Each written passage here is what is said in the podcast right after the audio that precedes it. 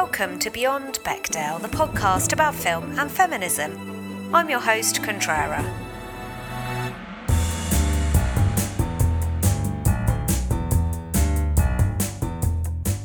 This week we're talking about lesbian cinema for LGBTQ month, which I think we'll just get in under the wire. It's not something I spend enough time talking about, probably because I'm straight and so sometimes I feel like it wouldn't be my place. But given this is Beyond Bechdel, with our name taken from a famous gay comic from an amazing graphic artist and storyteller, Alison Bechdel, we should be spending even more time looking at women in cinema and their relationship with one another. If you have gay characters on screen, then the chances are they'll be talking to each other about things other than a man, and therefore the film's passed the Bechdel test.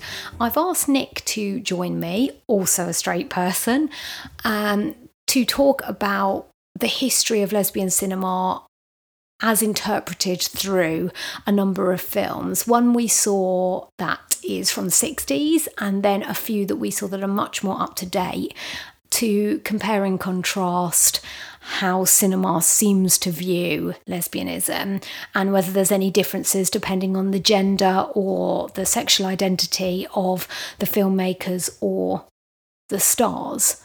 So, hope you enjoy the conversation. Here it is. Hi, Nick. How are you? I'm good. I'm fine, thanks. Um, have you been watching anything recently? Yes. Which is? Uh, which what, uh, loads of films, as it so happens. What's the first thing that comes to mind? It doesn't have to be about this podcast. Um, ooh, good question. What have I watched recently that I particularly liked? Did watch um, what's it called? Joan of Arc the other week, the other day. Well, that fits very well with Beyond Bechdel. Does it? Well, it's a a female, female hero, heroine. Yeah, Yeah. it quite good. like it good, it? quite a good film. Yeah. It's the one with um, the one that Victor Fleming did. The one with um, Ingrid Bergman. Because there have been an awful lot of Joan of Arc. Well, there's been a few. I know that. I know that much. Have you seen them all? No, I doubt it. I doubt it. Um, I don't know if I've seen any. Yeah, it's to be honest with you, it was all right, but yeah, Was she good? I think she was okay. Yeah, I, I mean, it's just not that great a film in my view, but um, you know, I think it's the last film he did actually. It's, what's Victor Fleming famous Gone with the Wind for? and uh, Oh. Wizard of Oz.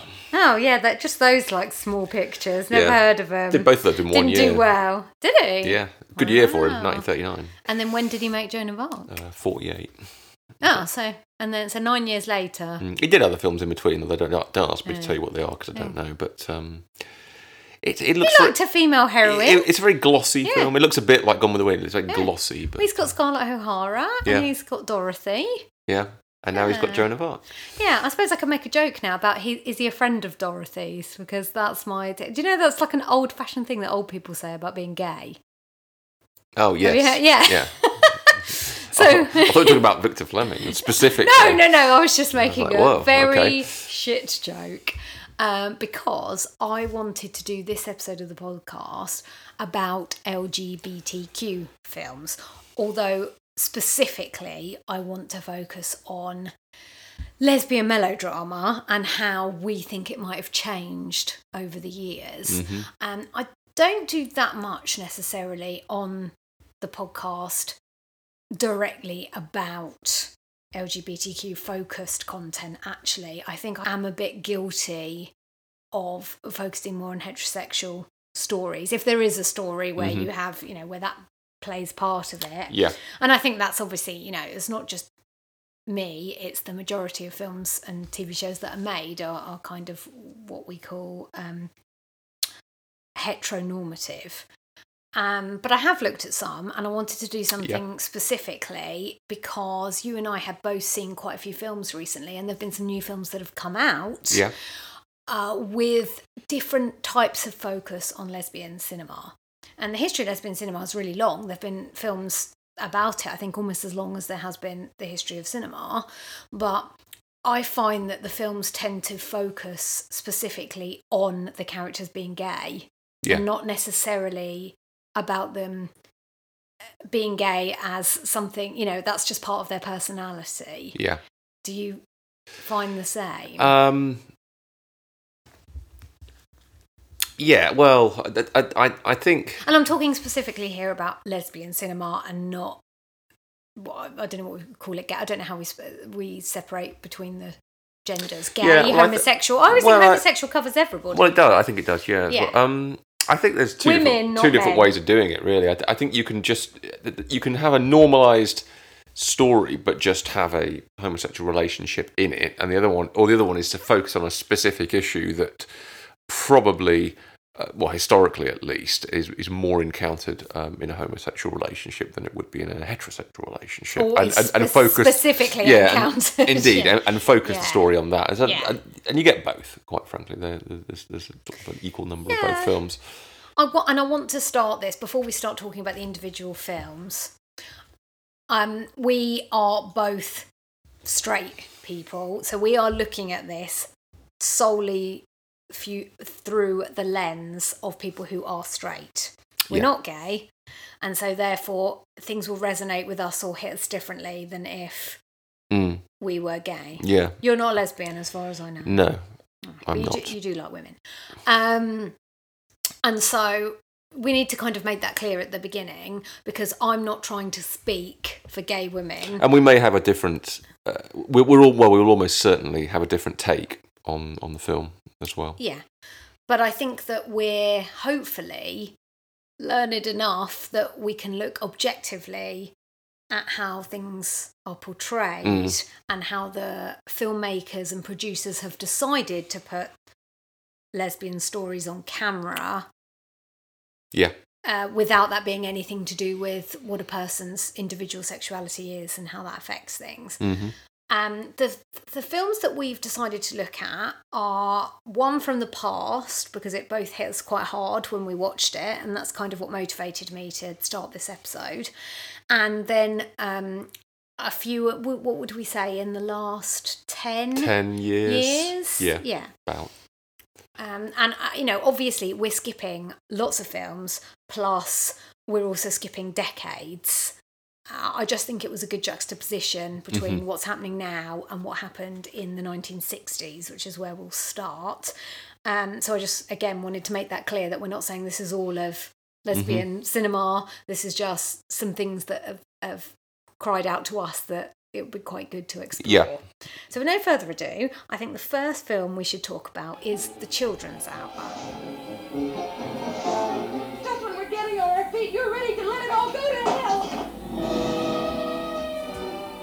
For God's sake, do you expect me to give up my marriage?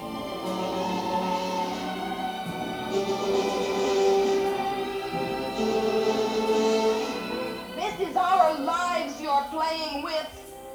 That's very serious business for us. Can you understand that? I can understand that, and I can understand a great deal more. Yeah.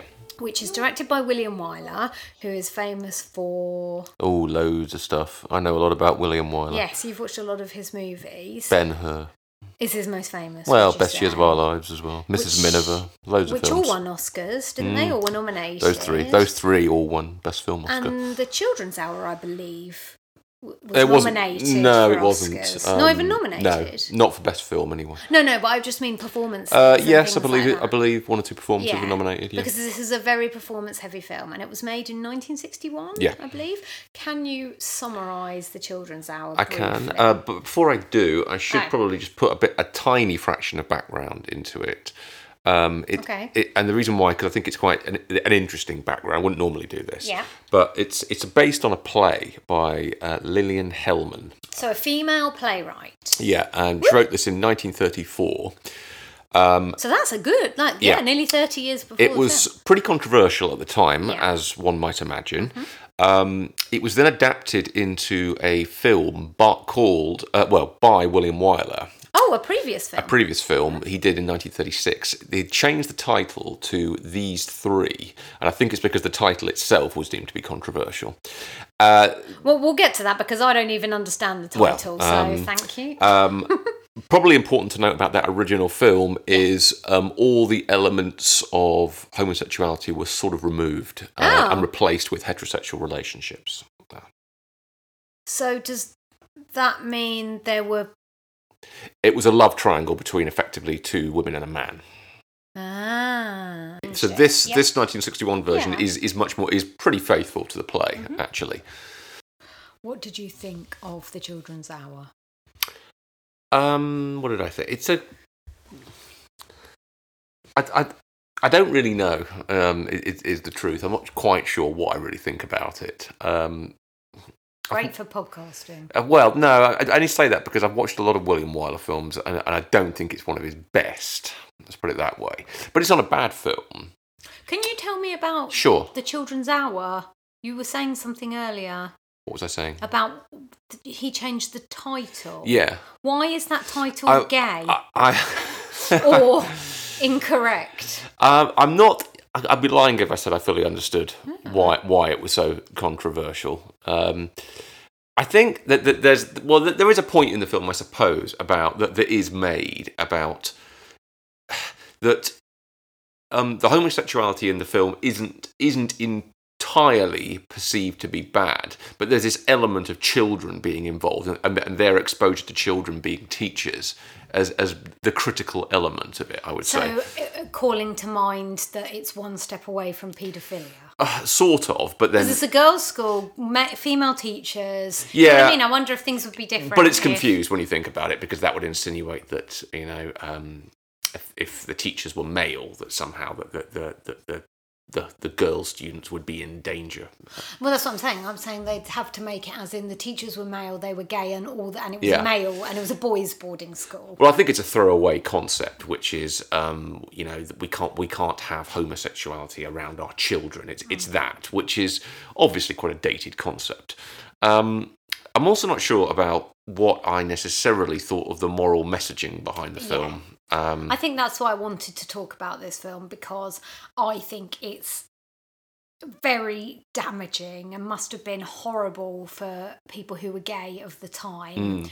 because it suggests that to be called gay is a slur on your character. Mm. Well, it's So, sort of. Slander just means you're called something that isn't true.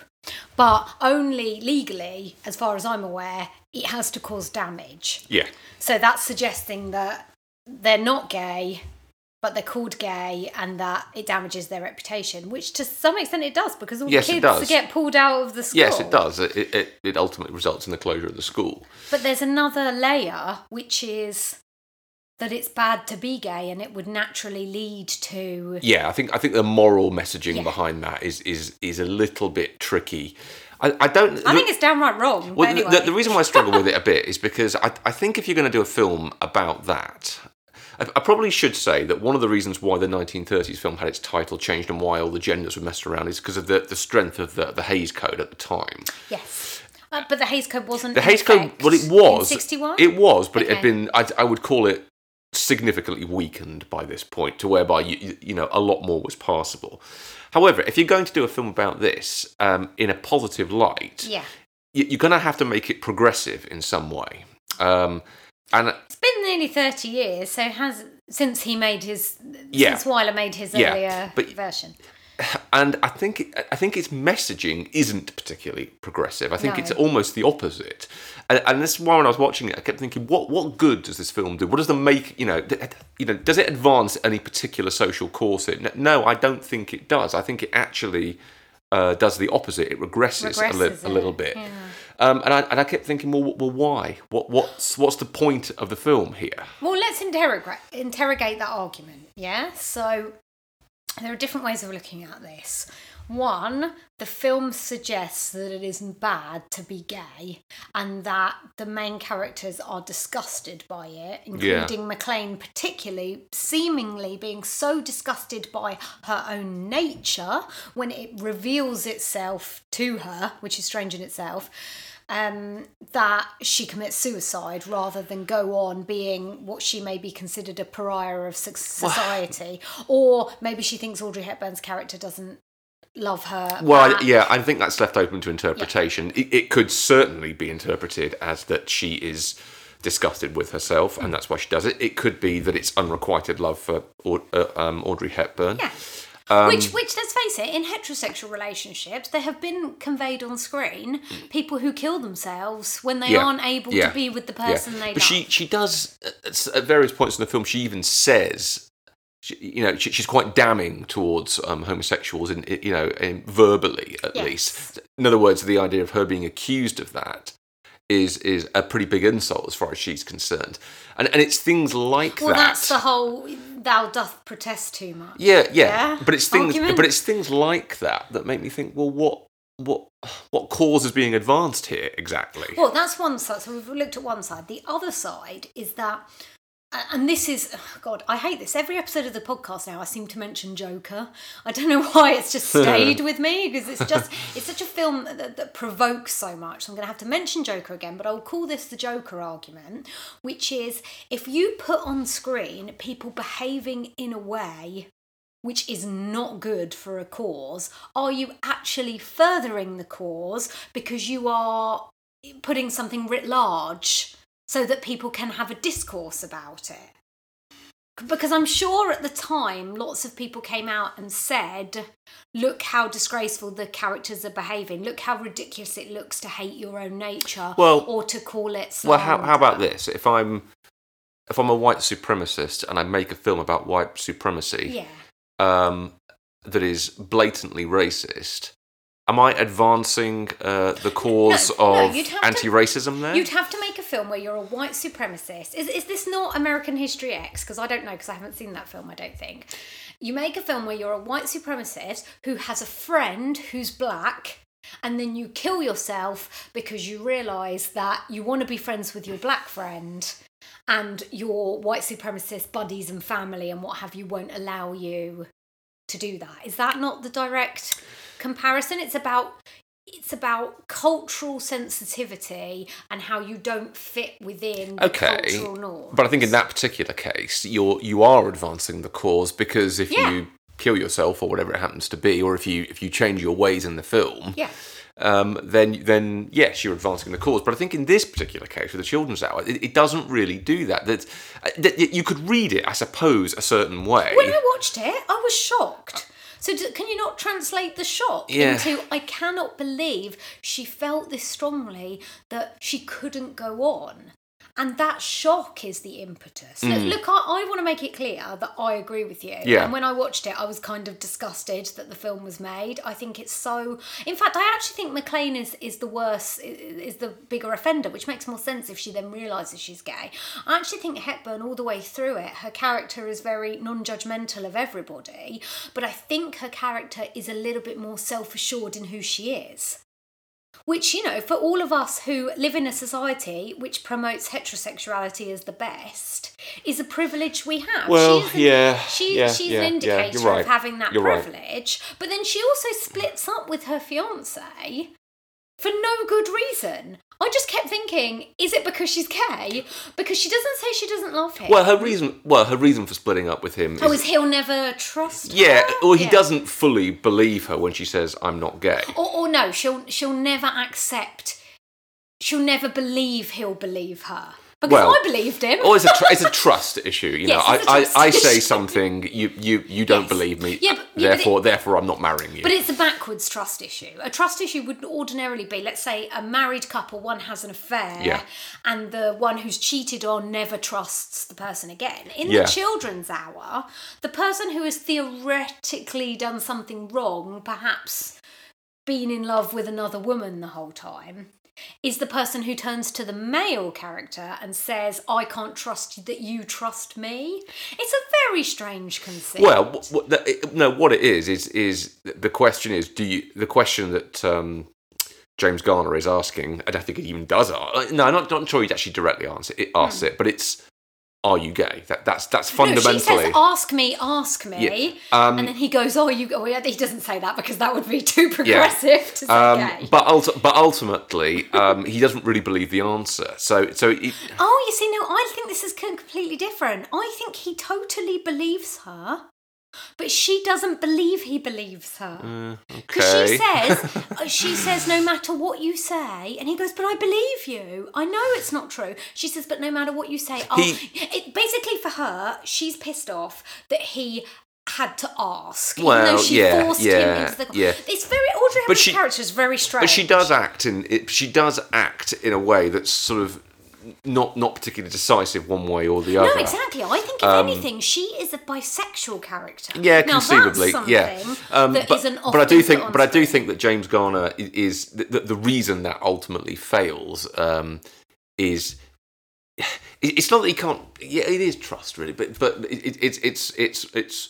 A, a sort of thing of I'm telling you I love you, and this is Audrey Hepburn talking. I'm telling you I love you, and I Mm. want to get married, but you don't seem to, believe, or you you sense that something happened between me and Shirley MacLaine, even though I'm telling you that it didn't. But he says to her, Yeah, but I, I think believe you. Yeah, but I think that smacks of desperation by then. They're, Um, they're engaged for like two years and then nothing ever happens. Yeah.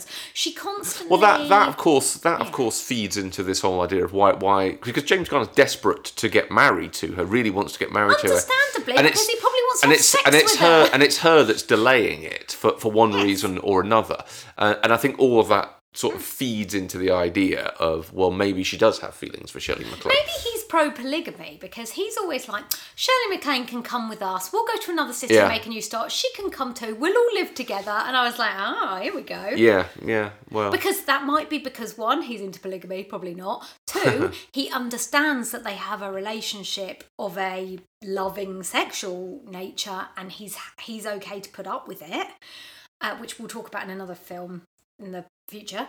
And um, or or three, he doesn't believe yeah. that they're in love with each other, but he believes they treat each other like sisters, and that Audrey fe- feels obligated towards Shirley. MacLaine. Hmm. Yeah, we should also probably point out that there is there is constant tension between uh, James Garner and, and Shirley MacLaine, particularly from Shirley MacLaine to him, which is l- largely born out of jealousy. Yes, but we think throughout the film it's because she loves him, and then you work out at the conclusion it's because she loves her in a romantic. Yeah, way. conceivably, I think it's it, it, everything's hinted at in this film. It, there's not a lot of not really to go off uh, in terms of. Well, the ambiguity can be seen as a positive or a negative. You know, it's it's more negative looking at that film from what is it, eighty years ago? God, it's eight, it's eighty years ago this year. No, No, 60. 60 years ago. I can't count. 60 years ago this year.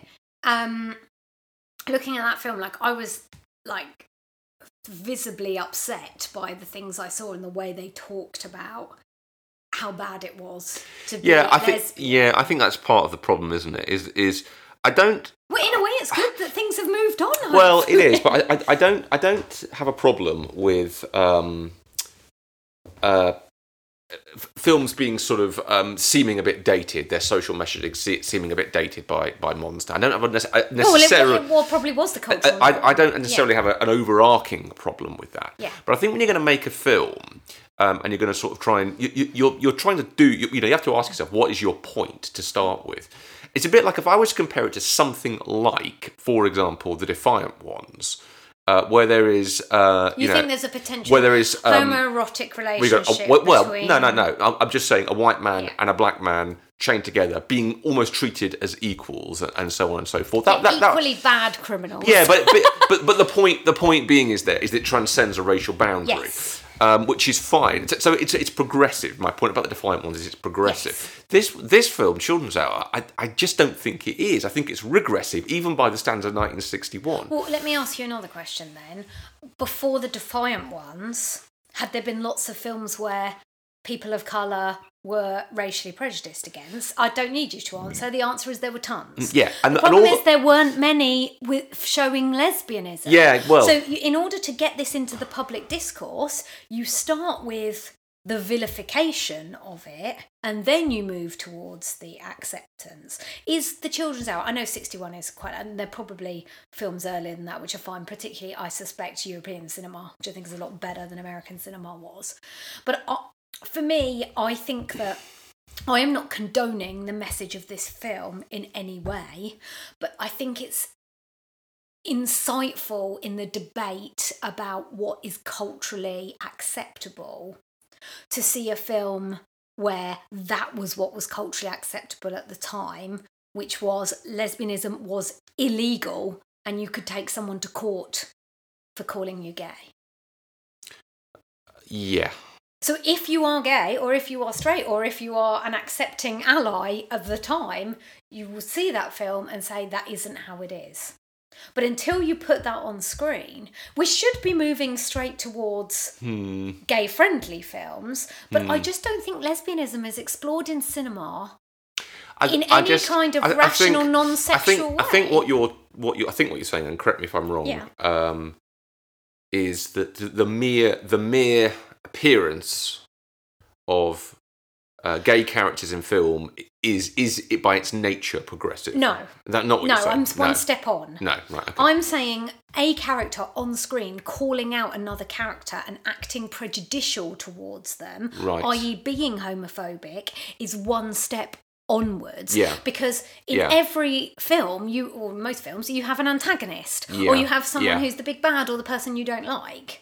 The problem with the children's hour is that they're all guilty of the crime when they're also the victims. Yeah, I think my my problem with it is probably a lot more simple than that, Mm. and it, it I could it, it goes like this: um, homosexuality equals evil as far as that film is concerned. In my view, it just just in my view. evil or frowned upon in society and therefore it makes you non like it's like a non uh, biblical person it makes you I think- irreligious well, I'm- I'm, using. I think evil's I'm, going quite far I'm, I'm not. I'm just using evil as, as a generic term, and not not a religious one. I'm just Yeah. using it as a generic one. Yeah. A bad would be a more. well, um, what I think the bigger problem um, is is that it, it suggests that being gay is equal to paedophilia Yeah, it does that as well. I Yeah. think that's part that's of it. for me is the bigger problem Yeah, yeah, yeah. th- There is that, and there is that child, that child element to it. Yeah. But then, but then again, I come back to my very, very start point, which is why make a film that that, that does that line that goes homosexuality equals bad? What? Why? Why do that? How? It, it, it- it can't really do any good.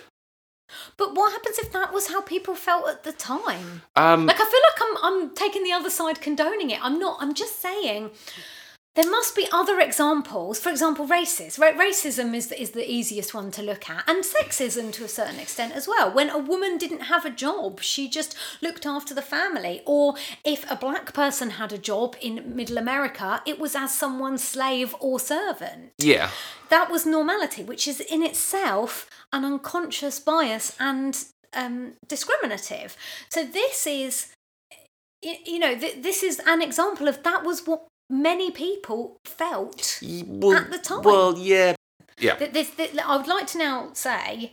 Shockingly to this audience of the podcast, Yeah. that I think everyone should watch this film. It is a good film. I think this film is a really good It film. is a good film, yeah, yeah. But one of the reasons is that the vast majority of the cast are women talking to women about issues that affect women. Mm. So if we're arguing the alternative, if it takes like a anti-homosexual message to get that on camera at that time, Mm. then I think we have to take that. I think you're looking back with rose tinted spectacles about all the other gay films that were being made at the time and all the other films starring women Hmm. talking to other women. Like, this is Bechdel like blasting. Oh, I, I think it. it The yeah, women are, yeah, the- yeah. Sorry, I mean, the male characters are almost incidental, except for well, and even James Garner's character isn't that important. well, he's not. He, he's a, he's He- he's definitely secondary to. he's a uh, catalyst yeah, for yeah. certain And, uh, events. and and I think you're right. I think there is a you know th- to see that many to see that many women on screen, you know, dominating it to that extent. Yeah,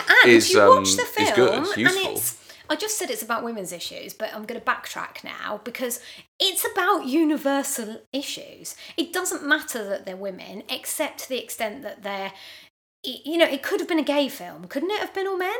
Uh, It had to be about homosexuality. I think I think the tone may have changed slightly at that point because um, I, I don't know how to how to say this, but um, I think two women being in charge of a girls' school is sort of fundamentally less, or or would appear to have the audiences at the time to have been less threatening to than say two men being in charge of a boys' school. Well, you say that from that perspective, but the alternative perspective is what jobs were women, businesses could women manage themselves in the 60s? And the answer is not many. Yeah. They were independent women. Okay, you know, their, their business is what fueled their lives, which allowed them to live their lives the way they were, which is getting until they're, whatever they are, 20s, 30s, I don't know how old they are, kind of late 20s maybe? I'm guessing Yeah, in the film yeah. to even deal with their own sexuality, and they're only having to do that because of the pressing concern of marriage and children. Yeah. Uh-huh. Another part we haven't mentioned is Audrey Hepburn's desire to have a baby. Yeah. So she, that that Yeah. comes up in the film all the way through, and you get the impression that she uses that. Uh, you know, if she's um, debating it internally, which of course we'd never see on screen, she's using that as a debate to go with James Garner because Yeah. Shirley MacLaine is not going to give her a baby. There are no test tube babies or IVF happening at this point. Well, yeah, yeah. If you if you're and, and that's another thing that's a strictly female issue, which is this desire to have a child, which She- I know men have as well. she does at some point. She does at some point even say that she, she wants to get married and have a, and have, a- have a family and all this. Yeah, but it seems to be a little bit more on having a family and because she kept saying i want to have a child straight away do you remember because james garner says we're going to move Yeah. to this place and i'm going to have to establish a new job after all the court case and then she's like no i want the baby now and you can tell that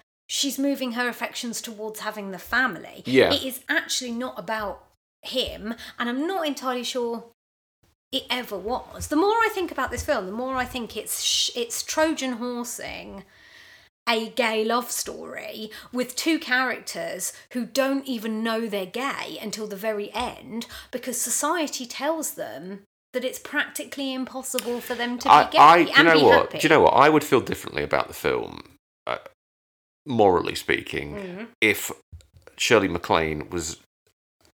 She's shown a little bit more sympathy, um, or if, or By Audrey Hepburn. no, just in general. If, if the film itself Yes, by William Wyler. treated her a little bit more sympathetically, Yes. and that she was a little bit more um, uh, believing in her cause, so to speak. But that's but that's the message of Um, the film. You've really nailed it on the head. She killed herself because she had been told by society that who she was was fundamentally wrong. Well, did she, or did she believe it? Did she genuinely think, feel that way? It, it's not. It, it's too. Well, no, ambi- we'll never be able to tell. It's it's a little too ambiguous to me for that. Um, I think you're talking from a position of privilege again.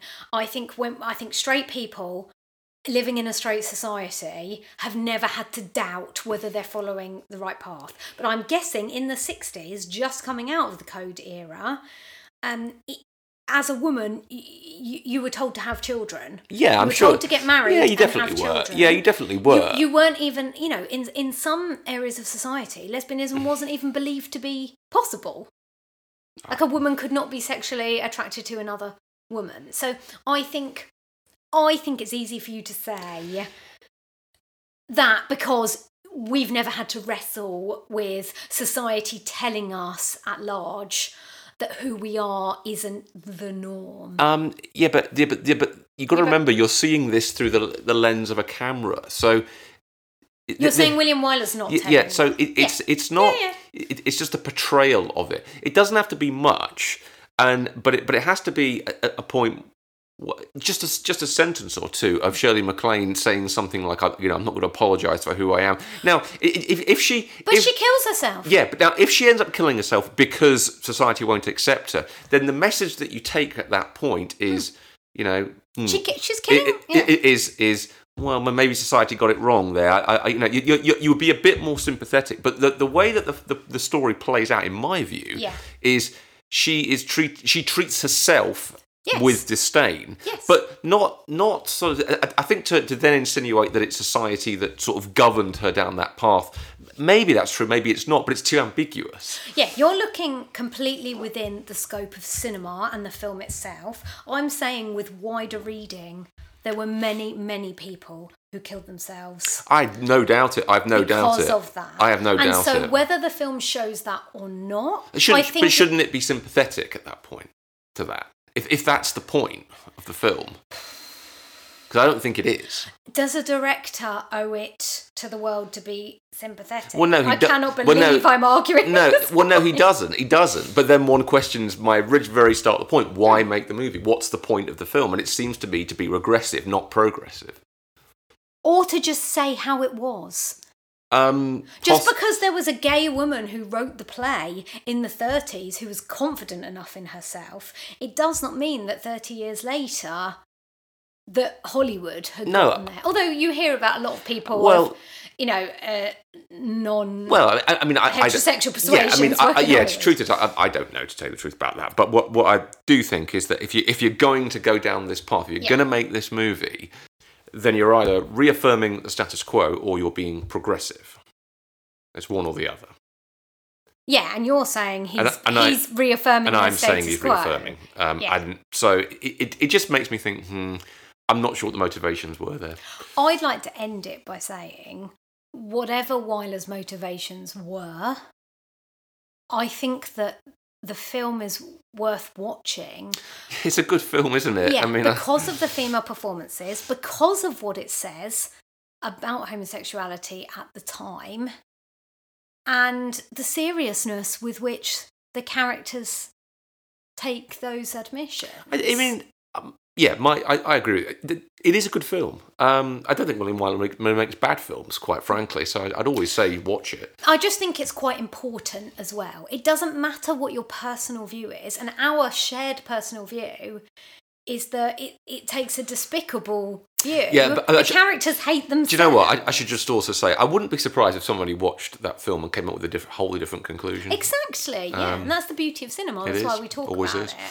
But I do recommend the Children's Hour, and you know, try and go into it with an objective frame of mind. But if you're upset by its depiction, no one would blame you as a viewer. Or maybe you'll think it's totally forward thinking. Well, yeah, fingers crossed. Hey, bud. Don't be back late. I know, I know. Come give us a hug before you go. Hugs. Hug her, that's what she's there for. Have you thought more about making that call? That could really hurt Mom's feelings. How can you not even be curious about it? Each of my moms had a kid with your sperm. Like in both of them. Uh huh, like in gay. Right on. Cool. I, I, uh, I love lesbians. So the next movie we saw, we're now skipping forward.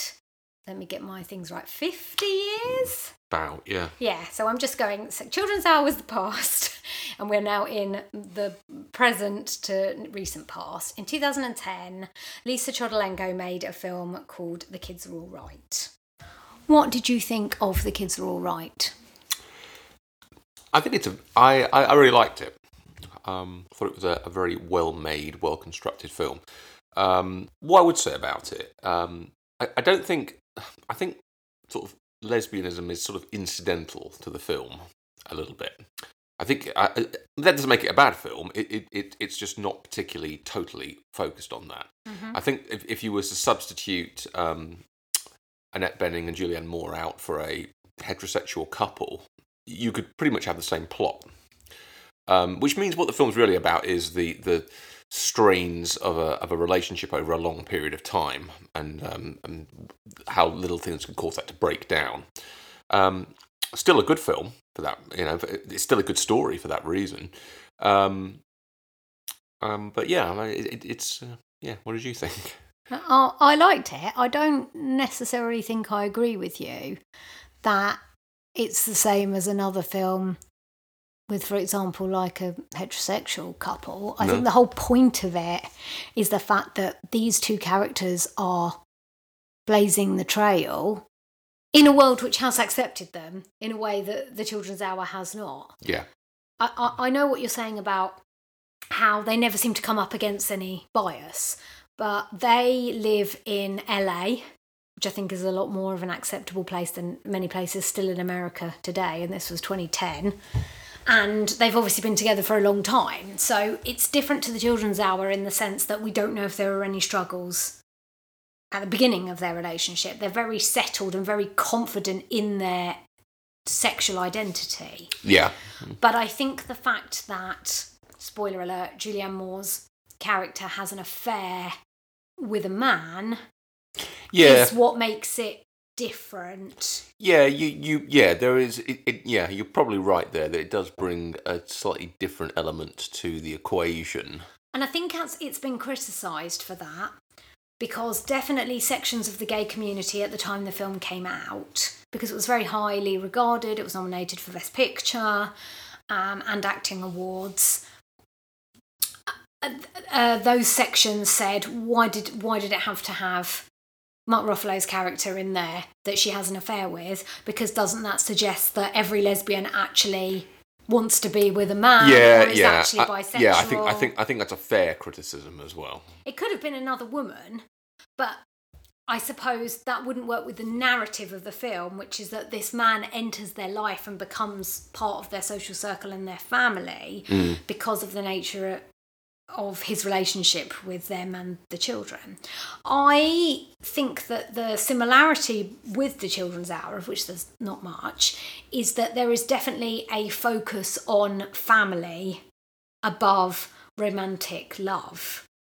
I think that, as you were saying earlier, uh, Julianne Moore and Annette Bening's characters are have been in a relationship for like 20 years or so and so therefore they have the comfortable but not necessarily sexy romantic love of two people in a long-term relationship. And even when Moore's character has the affair it does seem to be of a sexual nature. I don't think you really see them talking much. In fact, I'd probably have that as a criticism of the film, or or maybe it's not. Maybe maybe I need to check myself. But I was going to say, is it a criticism because you don't see any relationship developing with them before they just have at it, or is that in itself a gender bias that I have where women definitely on screen normally fall in love with characters because they've they they think the same way whereas men sometimes on screen fall in love with someone because they look the same way. Well, you've got you've got oh sorry not the same way like a, Well- and a- attractive. Well, you've got Mark Ruffalo, who's basically um, uh, has a sort of driftery quality to him that um, he's pretty alpha male maybe not alpha male but he's very um batch he's a batch. Yeah, and he's very sort of easygoing as, as well. Um, and doesn't seem to ha- need a long-term partner. No, and um, and I, I think for him, um, it's it's um, just a sexual attraction.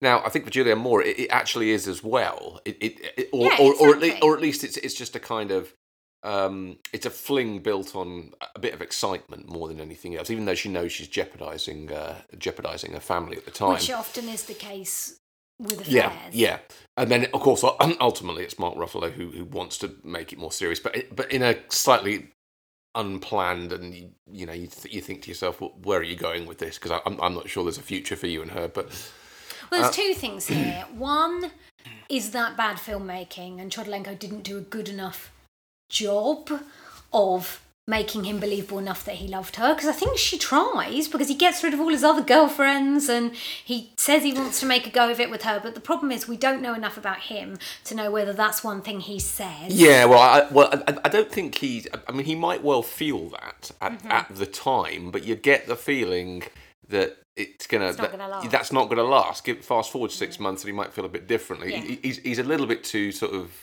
flighty for me for that. Well, he certainly hasn't proved it Yeah. in the past. But my Um, second issue, yeah. uh, which I think is is what I I'm most intrigued by in this film, is there is a definition there. Sorry, there is a discussion on sexuality and gender. So going back to Julianne Moore's character wanting to have the affair, in some ways they make it look like she just wants to see a penis. There's definitely a lot about. She makes comments about, you know, we know that they that there's a scene where they have a dildo, so they definitely, um, her and Annette Bening's characters definitely have like penetrative sex, and then it's about her actually wanting, you know, some kind of biological need to have sex with a man, and I think that's hinted at. I wouldn't want to, you know, put words in the mouths of of the filmmakers, but there, there's that, and then also is what you were saying earlier, which is the kind of clinical way she goes about it. Normally, a woman is portrayed on screen when she falls in love, you know, normally with a man, but sometimes with another woman, as romantic. Yeah. As, oh, we talk, we go for walks, they take me for treats, blah, blah, blah, that kind of thing. And then they fall for them, and then the sexual aspect comes later. And Moore's character, it, it just isn't like that at all. She she doesn't really know what she wants. She's very confused about everything, which which you know does kind of work, I suppose, with the bi narrative. Although it's a bit offensive, isn't it? Just because you have sex with more than one gender, it doesn't mean you're confused about life. But she just she doesn't develop a rapport enough on screen for me to warrant jumping into bed with him for love romantic love Yeah, reasons. and I don't think it's insinuated that she does do it for that reason either. I, But I'm saying that's not something you get with women Yeah. on film. Certainly not nowadays. It's a lot better, but maybe even in 2010. Uh, so, but maybe 2000. I don't think there was enough. You know, a woman was called a slut if she just had sex with a man because she fancied them. Mm. There's a whole added dynamic about her having sex with one person. This kind of uh, goes back to your point about long term relationships and family. Um, you know, a lot of uh, when you try and realistically portray an affair or the breakdown of a relationship on screen, uh, especially a long term relationship, you often have this idea of like, you know, there's a dullness and a boringness in the current relationship, and the person who the person has an affair with it represents something fun and different that they're missing in their lives. And in The Kids Are All Right, I, I, I don't know how that's. Well, I think it is. portrayed. I think. I, well, I mean, I, I think it is portrayed that way because I think. I think all Julianne Moore really is doing is just saying, "I'm a bit bored of 20 years of the same person. I, I love my family, and uh, but but ultimately, that this opportunity presents itself, and it, and I think it's just pure sex more than anything else. But uh, But but there's a there's a frisson now- bef- because it's a man. well, and yeah, she you, doesn't you could. choose s- to y- have an yeah, I mean, the thing is, you could say, you could say. Um, that there's an insinuation that she somehow needed a man, maybe, but but that's That's a negative point. Yeah, of view, it, it, I- it I is a think it's negative point of view. It's a It's a. I, I think I think I do, I do as well. I think it's a reasonable observation. Hmm. Um, you you could have had it be a woman, I suppose, um, and have it be the same thing like that. Um, but ultimately, yeah, you're right. It, it, she's not really falling in love with with anybody, but but that but I, don't mind that because I think it's a, a hell of a lot more realistic um, in terms of the the way affairs can happen. It's very similar. She is similar to the Audrey Hepburn character in the sense that it seems in these gay stories that, that there's always one party who is somewhat confused about who they are. And I think that's a bit offensive to the gay community or to the B in LGBT because it, it's like the, the, the thing is Bening's character never says oh, she she says, "Oh, it had to be him, didn't it?" I don't believe she says, "Oh, it had to be a guy." She is pissed off that Moore has the affair with the man who's the father of the children because I suppose there's a narrative there that Bening's character is the you know the more traditional male role. Yeah. I'm getting into stereotypes I do not like about lesbians that I you know I don't want to say in any way I agree with, but I think they are out there, which is that you know you have a more butch alpha type in every couple, and I think that that that's where that bit was going. It seemed to be less that he was a man per se, because it seems to me that everyone had accepted maybe that Moore was bi. It's Mm. just you don't need to talk about it because you've been married to someone who's a woman for well, 20 years. the way I read that was um, is of all the people, of all the things that you could have done, of all the biggest threats that Annette Bening faces, Mm. the biological father, uh, you know, Yes. her, her wife having an affair with the, with the biological father of her children. the one thing she can't give yeah, it, is is a pretty is a, is a knife in the side like no other in a way. But that's because of a narrative about her being the more manly. Because Is- the thing is about it- it, they both had a child from Is it? him. Is it? Is it? Is it? Or is it? Or is it just? If anybody could just, the way I read this is that if anybody could just walk in and replace Annette Bening, then it potentially could be Mark Yeah, Ruffalo being the biological father. Yeah. I mean, it's, he couldn't really because he it, his character isn't that you know he isn't that kind of person. But Bening is the she's the breadwinner. Yeah. She's the one who seems to have Yeah. a solid job. She's a she's a doctor, Mm. and Moore goes from job to job. Like Yeah. the, the film is really good in depicting the nitty gritty of a long term couple being pissed off with each Well- other well- to a point where I well, actually was like, "Do I want to watch you this?" See, you see what what it kind of boils down to to me, ignoring the fact that Mark Ruffalo is a man uh, for for a second, and, and assuming that he could have been a woman. Yeah. Um, he just happens to give Julianne Moore the exact thing that she's lacking from her relationship with Annette Bening at that ex- that exact moment, which is support, really, for what she wants to do. And Someone to listen to her yeah, without yeah, judgment. and, um, and and and that is is enough in, in a way. And, and I actually think you know, quite a lot of affairs occur because of that, in my view. Uh, But do you think the film should have had that character being another woman? Well, let's see. As long, yeah, I, I do agree with you that that as long as you don't insinuate that Julianne Moore is doing it because Mark Ruffalo is a man, then then you should be fine. I just don't. I, I agree with you though. I'm not sure the film is ex, is entirely doing that clearly enough. Well, that segues quite nicely into the difference between directors. William Wyler, as far as we know, straight white man. Lisa Cholodenko, white, gay, openly gay. I actually don't know about William Wyler. White man, yes. Straight, not sure. Oh. I don't know. No idea. Well, that might explain why he wants to make the children's idea. hour. Maybe for, there you go. Maybe the children's hour is all about his crisis about secretly Yeah, being maybe. gay. Who knows? But anyway, I'm going to say for for the purposes of this, he's a, he's at the very least a man. Mm-hmm. Um, and I do think that there is a difference in these two films when you have someone who is of the exact demographic that the film is representing. And to some extent, this is a little bit about Lisa's own story. I've read. I don't know the exact, you know, I wouldn't want to say about the ins and outs of whether anyone had an affair, but she, she, you know, has a long term relationship with someone and had been with them for a long time and lives in LA and you know, it, it makes perfect sense to me because the film is so. I think the reason why the film had so many plaudits is because it, it's really maybe not stinging, but it's very close to the bone with realism of a relationship.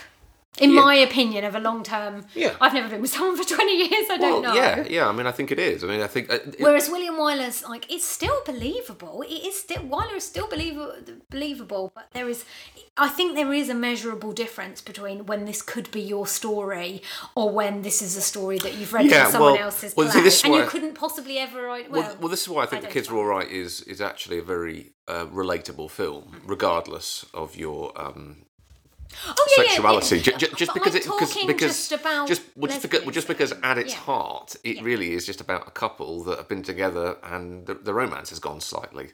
That's what that that you know, which happens to everybody. So actually, this isn't such a progressive film in a way because we've skipped the part where there's a lesbian narrative and we've gone straight to well, every man. Well, I every woman well, I, I mean, I. I, I mean, I, I think I, I, I kept asking myself, if you substituted a heterosexual couple into this, does it make a huge difference to, uh, you know? I'm, I'm not so sure it does. I'm, I, I, I mean, notwithstanding the bit, that, the point that we were making about, you know, Mark Ruffalo being a man and, and whether that's, you know, whether that's why Julia.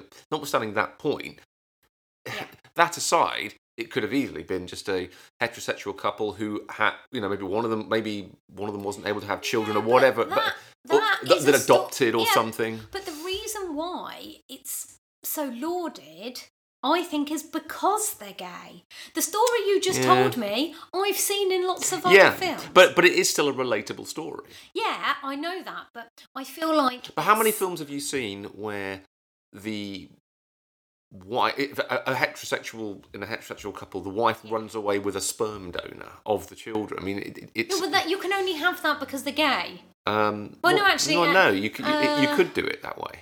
No, you could. Or they were adopted, and he runs and she runs no, away you're right. with. Uh, You- You're right. You, you could do it that way, but um, yeah, but that the story's unique. yeah, which But is, I think yeah. there's you have to balance the scales between what's good for cinema and what's good for gay cinema, and you could say that the failings of the gay narrative are what um, elevates it to become Oscar nominated. It's a bit like films like Green Book, that- where is- they have a palatable narrative about a discriminatory subject. But is that not? But is that a bad thing? Uh, uh, Why, why not Well, just? this is the children's hour all over again. Well, or, Yeah. or, or why not just tell a story, um, and where the you, you know of unfaithfulness in a relationship, and the you know the the, the two sort of you know family heads Yeah. just happen to be the same sex. Because I'll tell you why. I've got a hundred percent cast iron answer. Because there aren't very many of those films. If you have the opportunity to tell a lesbian story about this, that is something new and something that can help the LGBTQ Yeah. community. If you tell the story you want, that would that that's absolutely fine too. No, no, I'm saying, But- why, I'm saying why sugge- I'm saying why not tell that story? Because I'm saying it might have been better for it to have been a gay story where everyone was gay, because that's something you're not getting in mainstream cinema. Even today, is it we're just getting What? round to it. What do you mean, everyone? I mean, as in if it was a woman. Right. Okay. I'm saying a, a story where someone has an affair, where a, a, a heterosexual couple and the man or the woman has an affair with a third party has been told a thousand times on celluloid. But a story where a happily married, or I don't think they're allowed to be married because it wasn't legal, but a happily partnered couple of 20 years who are gay, hmm one of them then leaves the other one for another person of the same gender would be a story that you don't you- get to see on camera. But aren't you losing the sperm donor element? Oh, I, I'm just saying, we went. We've we've moved straight to the kids are all right, as if the world is full of lesbian stories, and now we can tell a story that is for everybody. Um, I Can, can you tell me a film? Because I'm not sure I can think of one where there are two women together in a couple and one leaves them for another couple. I, I, I'm sorry, one one has an affair with Uh, another well, woman. No, not top of my head. I can't. Yeah. But um, well, yeah. Um, but then, I, then I, I, I think if you're if you're trying to sort of be progressive and, and, and sort of say you know perfectly normal healthy relationship, then uh, sort of you, you, you take a story that you could. I, I don't see a problem with taking a story that could be substituted for heterosexual and, and just having the characters go I, I don't I don't see a problem with with that. No, I'm saying- a, a you know. Is this Lisa Cholodenko's problem? In the sense that you were complaining earlier, r- quite rightly, that William Wyler might have set back the cause Yeah. in the children's hour. I'm saying, do we say the same thing for Lisa Cholodenko, who had ample opportunity to make a realistic, funny, very entertaining melodrama Mm-hmm. where all the interested parties were women Uh, and, and gay? So there's two. There's two things there. Well, there's gender and the sexuality. Could, but I, I don't think this necessarily is bad either. Doing No. it this way. Well, it, I I agree. I, I mean, my point being is, I don't think it's regressive to do it this way. No, I think that's the difference between this and Children's Hour. You would say that Children's Hour might be regressive. Yes, agreed. Whereas this, but if we're moving the goalposts now and we're a more progressive world in 2010, which of course we are, and marriage is then, uh, oh, I don't know when it was legal actually. It was legalised, was it before 2010? I don't mm, know actually. Anyway, but sure. still, more, more, better than the 60s. Is it now regressive to not tell the narrative totally from a lesbian perspective. That it was watered down by the introduction of heterosexuality. Well, mate, I, I, I don't know. I mean, my, my feeling is is that it's um, if you could if if you can treat a homosexual relationship with total normality, which the kids of all kids are all right sort of does, Yes. then uh, that's got to be good. And um, any story that you impose on that, regardless of whether or not you could interchange the sexuality of characters, is, is just a story, and, that, and that's what kind of makes the film thereafter. True, but I'm not saying it's bad. I'm saying it could have been better for the gay community.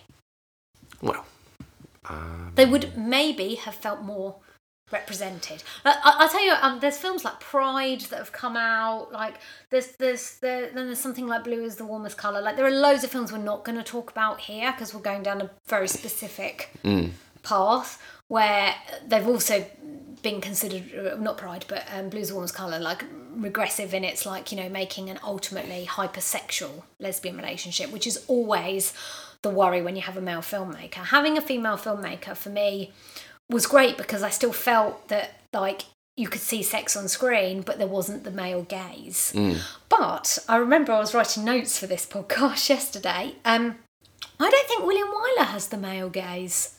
no. No, which is something very rare for a filmmaker from that long ago. But then again, like in the children's hour, it's quite easy because you're there's no sexual element to it. No, that's true. It's an asexual film, so maybe you don't need the.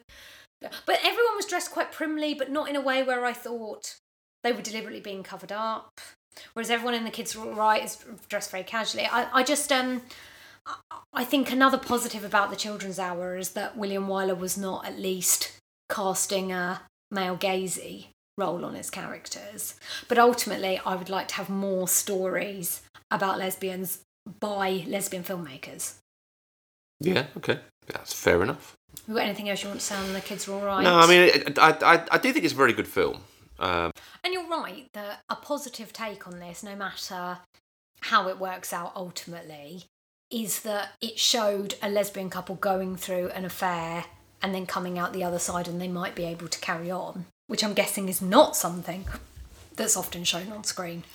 yeah, uh, well, I think again, I just think any any relationship, um, whether it's gay or not, um, if there's um, cheating involved, it might you might be able to repair the damage, you might not. Yeah, but you're looking at this because you're a very nice, universal person. I'm saying it has to be women and they have to be gay.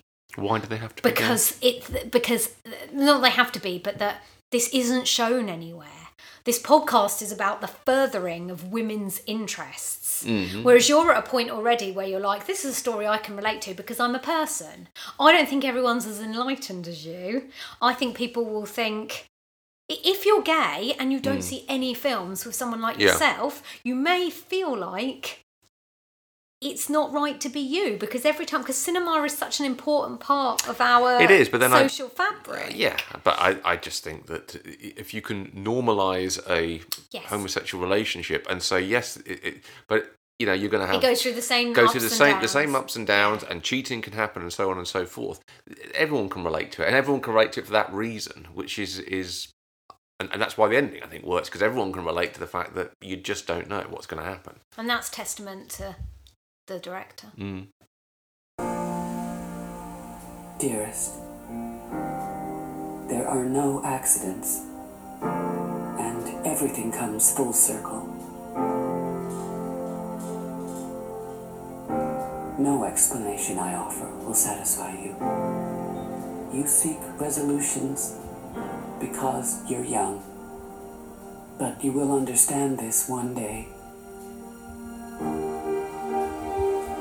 Times have you been in love? You're always the most beautiful woman in the room. Therese Belivet. Carol. Tell me you know what you're doing. The next film on our list is from 2015, which is Todd Haynes's Carol. Mm. Um, what did you think of Carol? I think um, it's quite slow burning, um, uh, Carol. Um, I think not not dissimilar to the Children's Hour, I suppose, in in in, in the sense of dealing with a Similar time period, Yeah, yeah. de- dealing with was it 1950s probably. I Um, think that's when it's set. um, and even though it's set in a in an in, I think it's set in New York, isn't it? Uh, Or a city, and yeah, cer- certainly a, a, a, yeah, a big city Of with that nature. yeah of, of which looks cold. yeah. Um, so what you're dealing with here, and it's not an uncommon thing. I've seen this in a film a few times. You're dealing with a um, an underworld, or, or at least it, it's treated that way because it had to be at the time of of uh, uh, lesbian relationship. Mhm. Um, and you, you, a lot of a lot of films deal with with undercurrents of things like that happening in the 1950s. A lot, a lot of you know there were a lot of things that just weren't really talked about, and that everyone sort of sort of knew that was go, that was going on. Um, I the the film actually reminded me of a little bit in some strange way, and, and it's actually Revolutionary Road, and, and- and it's owing to sort of the way that Kate Kate Winslet in that film sort of reacts against what were established norms at the time, uh, more than anything else. Yes, you're right, but I can't divorce myself from the fact that those two films have radically different different endings. Um, yeah, and, and don't don't get me. Revolutionary Road is one of the harshest Uh, films I've ever. I, I, I'm I'm really just referring to Yes, um, the fact that we are. A woman being different to what is perceived Yeah, of yeah. a I, I'm, housewife. I'm, I'm the wanting to leave a slightly more. no, no, I you know what you're saying, uh, yeah. different life to what was not, and, and I think that that's that's that's really where where that film sort of comes from, and where Carol uh, comes from. Um, it's harsh. It's it's quite a harsh film in the, in You the think way. Carol is? Yeah, in, in terms in terms Ah. of the, the way that you know what she has to deal with. Oh yes. Um, dif- difficult. Yeah, so Cate Blanchett as Carol. Yeah, uh, difficult. Uh, but um, very well made, very well acted. Um, I, I do think Cate Blanchett is very good in it. Um, I think they both are. I think Ro- Rooney Rooney Mara, yeah, I mean, it, it's sort of plain face kind of. Um, Do you know what I'm going to say? what? What's the similarity between all three of these films? What's that? There's a character who's a little bit confused. and that's Rooney Mara's That's Rooney Mara, character, yeah. unfortunately. Although she becomes less and less confused as Well, the film goes well, the, on. it's perceived. It, it- the she perception. basically then says, I'm gay. So well, well, the, I the, liked that. the perception is that she tries to sort of almost um, marry her way out of not being gay at some point in the film, but but then realizes that that's not really going to work, and, and then sort of uh, you know Yeah, concedes the point. And there's a comparison as well that we should mention, um, which I think, yes, which only comes up in this film and doesn't come up in The Kids Are All Right and doesn't come up in the children's hour really, which is class. I think there's also, and money. I think Carol very much talks about how financially, if you can't get on, you are forced into these gender and, and sexual roles that aren't true to yourself because otherwise you cannot live in the world. The, the impression I got, um, what's she called, Therese? The, the impression I got with Therese is that she wanted to marry that guy because, like you said, she wanted to get married and she thought that was the thing to do. Yeah, And also, he was i think he was slightly more well to do than her or worldly than her. She didn't seem to have a family. She's a very interesting character. You don't know much about her backstory, but that you get the impression it's not very positive. And whereas Carol herself is stuck in her now loveless, potentially wasn't um, all the way through, but with her husband Harge, played by Carl Chan- Chandler. Um, and she's stuck there because of these responsibilities she has for her daughter, and they could be taken away from her, and also because of the nice life yeah, she lives, which it, it it's never insinuated she wouldn't have any money because they're going through a divorce. Uh, yeah. Um, it's certainly there, there's a class issue. She'd be shunned from their social group uh, yes. if the truth of um, her being gay came out. I, I, I think, well, whilst, well, yes, I mean, I do agree that there is a class element to it. I think a far bigger element to it is um, them being shunned for being lesbians, quite frankly, um, in 1950 society. More- and no more- matter more- what class you were yeah, in. regardless Yeah. of class, Yeah. because they both encounter a tremendous amount of resistance within the within their social circles to this. Um, Well, the thing is, Therese doesn't really have any friends who aren't men. So she doesn't know of any, like, you know, even closeted lesbian groups. And Carol has her, um, you know, her best friend who she grew up with. They're, they're almost like, there is such a comparison with the children's hour, Yeah. isn't there, with that, that relationship? Um, which doesn't quite work out. And, and we get the impression that they were driven apart by Yeah. society and the husband. yeah, Um, so yeah, there is a there is a a fundamental lack of resources that makes both women feel like there are very few people like them, when in Yeah. fact they're in the same city at least. Yeah, I, I, I think where where it probably is not dissimilar to the children's hour as well is this idea of of, of a, there being a morality line, uh, which they Yeah. apparently have crossed, and that really disenfranchises them in, in terms of what they you know what their future could actually hold. And even though you you know in in, in the end, well, one assumes that they do make a go of it because they, they appear to. Um, I you're- think you're- it they're, has they're- a very they're left, happy They're left staring at each other, and you do you are led to believe, okay, fine. Yeah. You, you, you do wonder, well, is it what what where are they going to go? What kind of life is this going to be? I, I'd you know you- you'd love for them to be just you know in, involved in some sort of weird beatnik community. That, that that's the way I see it. They all just start wearing berets and hanging out with um, Well, you know, Rooney Jack Kerouac had and a- whatnot. Yeah, had a Um, weird hat on. So um, and there is an element of that that made me think, well, good job they were in New York City, or assuming it is New York City, and, Yes. and, and not, I don't know, yeah, somewhere, somewhere, out in the sticks like Yeah. the children's hour. What I would say though is that at the bit at the end where Carol says, "Come and meet my friends. I'm sure you'll like them. They'll like you." I expected them to be other women. Yeah. But they're not. They're like this couple, this Mm. heterosexual, well, I presume, heterosexual couple. They could just all be friends. But the impression I got from the table arrangements is that it was a group of people that looked more like the, you know, the, the social class of people that, that Carol was hanging out with, with Carl Chandler. Um, and I was like, is, is this a commentary on that there are straight allies in Carol's group? Possibly. Or, or would she be introducing Therese as her friend? Possibly. Not her girlfriend. Possibly. I never knew. I thought it was really interesting because it's kind of again that's ambiguous, but in a in a more positive I, light. I, I, I think I'm interesting to hear you say that because the impression I got from both is that both both Cate Blanchett and Mm-hmm. um, Rooney Mara were within their social cir- their respective social cir- circles effectively totally isolated. Um, as they in, weren't out. Yeah, as well, in. she had um her best Oh friend. well, Carol yeah, had okay. Carol had a had, had a best friend, yeah, and, but, But that, then she seemed to have was- been shunned but it- from their But it was anyway, it was yeah. all very very very kept kept very tight lipped, um, and that, that that regardless of their feelings, that they were going to have to keep it totally secret no matter what. And I think that that that really came through in that film uh, in in a way that. It- It's like the opposite. The kids are all right, where everything's just sort of out in the open and, Yes. and everyone's cool with it. This is the exact opposite, where But the different- nothing's out in the open and nobody's cool with it. True, but the difference is, or, or certainly not on the surface, but the difference between this and the children's hour is that they their love was stronger than the cultural oppression they suffered. And the children's hour very much was like, I cannot live with myself being other than what is considered normal. So I think that's why this is such an important step forward, especially because if you know anything about Todd Haynes' films, he's mellowing a bit now. A lot of his previous films are really depressing and don't end well. They're very much about affairs or people doing things they shouldn't be doing and are acting outside of their, you know, period of the time.